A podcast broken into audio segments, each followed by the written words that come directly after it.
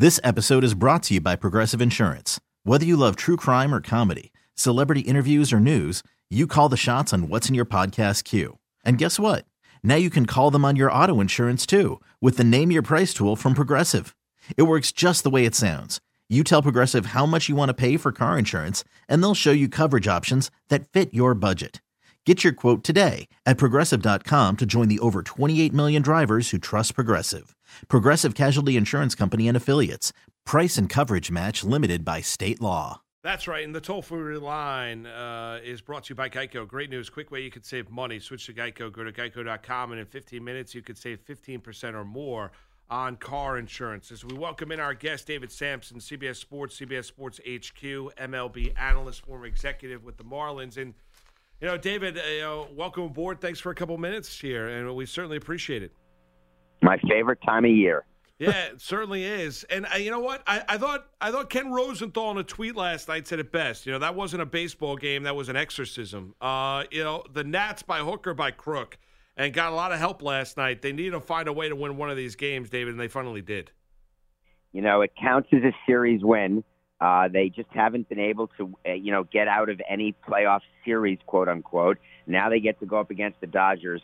And what I loved about it is that the first four runs of the game were all home runs. Uh, and then the game was lost by Josh Hader and an error. And Josh Hader gives up home runs and strikes people out, but the game was lost on singles. Mm. Very interesting. That's why I love baseball so much. No doubt about it. No doubt about it, David. So, uh, speaking of that, in that bottom of the eighth inning when Hader was on the hill, so I want to ask you something, get your opinion, man, on um, Taylor. Taylor got hit on the hands, but it, you know I watched it, and a bunch of people watched it here. Like it hit the knob of the bat, hit the hands. It's like uh, just your thoughts on that play. I mean, and, and you know he took his base, obviously. Um, do you feel it hit his hands? Do you feel it hit the knob? What, what, what was your take on it?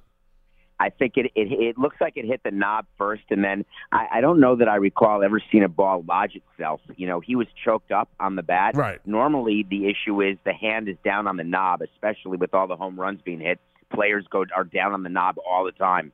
He was actually choked up, and the ball he was choked up literally the length of a baseball, and it looked like the baseball nuzzled itself in between the hand and the bat. but there was no way the replay officials in New York could overrule the call on the play, and that's why the call stands, and that's why he took his base. But that to me was not the issue with the game. No, We're not no, talking no. enough about the lack of Yelich in right field and how that rookie Grisham. That's an error of a, of a, of a young player, a rookie, trying to do too much. He could have just gotten the ball in, go to extra innings, and maybe we're playing till two, three in the morning. But he was trying to throw out the tying run and ends up giving up the winning run. Yeah, and ball bounced initially a little bit weird, uh, but yeah, some something a point that uh, my partner Taz mentioned in terms of him being a little bit uh, too over exuberant and maybe being uh, trying to trying to do a little too much at, at, that stage. David, fair point. What about this Nat team? Now, the you, you saw the joy Soto's dad tackling him from behind after the game last night. Uh, what does this victory mean for that Nats team? And do you think now they get to play a little bit freer and easier against the best team in the National League moving forward in the Dodgers?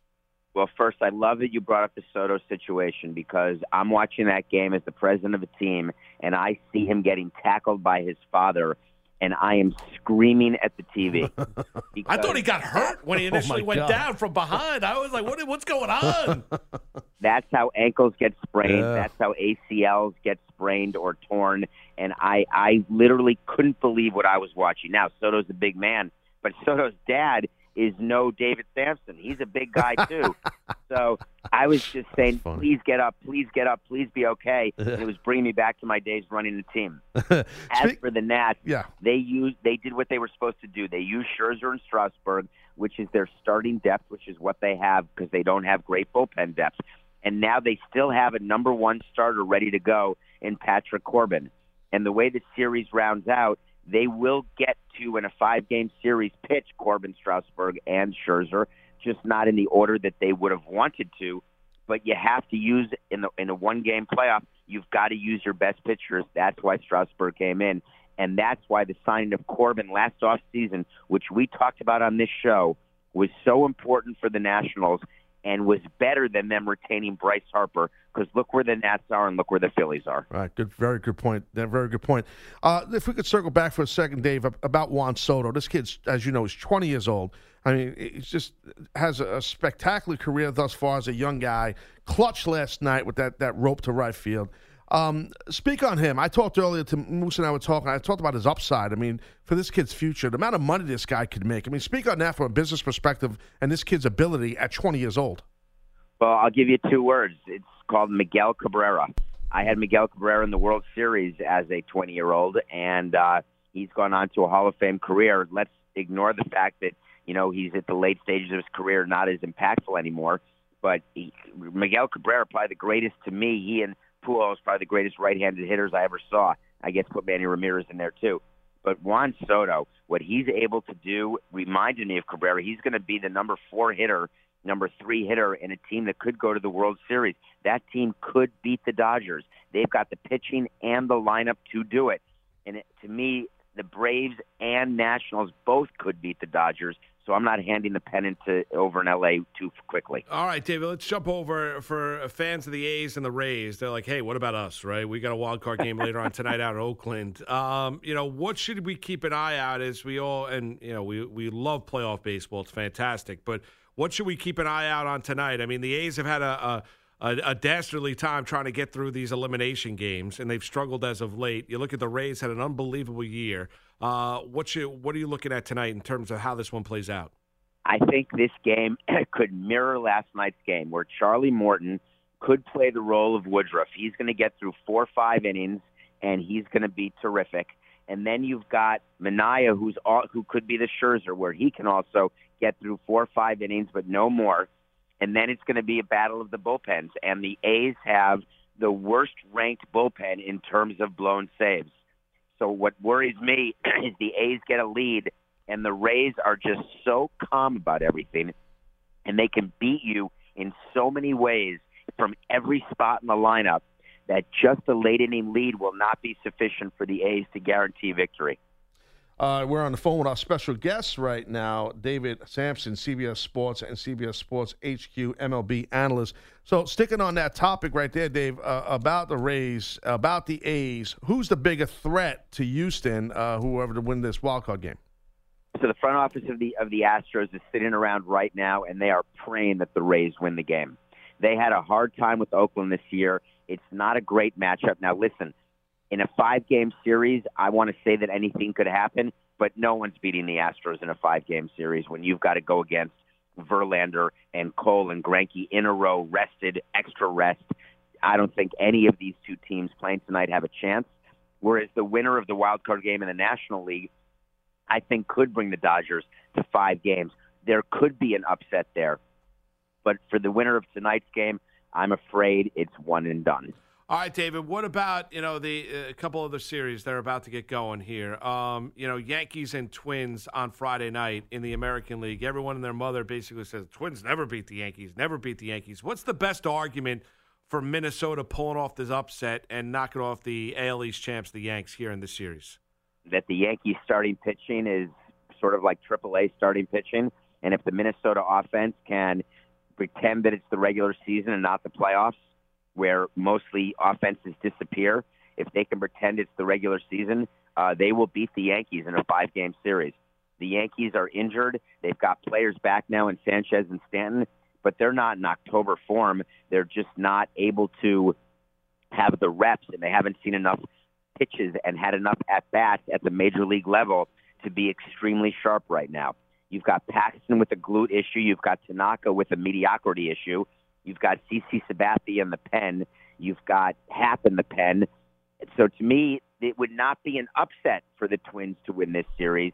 It's almost a bigger upset if Aaron Boone, who should be manager of the year and will be, if he can get the Yankees past the Twins, that's the upset to me. Dave, give us a give us a little breakdown, thoughts, views, opinions. Uh, Cardinals, Braves. That's another fascinating series that I think goes five games, and the key to that series is not Ozuna and Goldschmidt, but to me, it's what happens with their pitching. They've got Flaherty, who's the best pitcher in that entire series, and maybe in the National League, the best pitcher for me right now, certainly since the All Star break. Their bullpen has been, even without Jordan Hicks, well performing. So if Carlos Martinez, their closer, does not blow a save in the series, the Cardinals can win this series. But the Braves, from top to bottom, are a great, great team. Freeman with his little elbow injury, Acuna with his blocky sort of body, they've got to be on point, and they've got to hope the rookie Soroka rises to the occasion and doesn't wilt under it. But I still think it's a five-game series.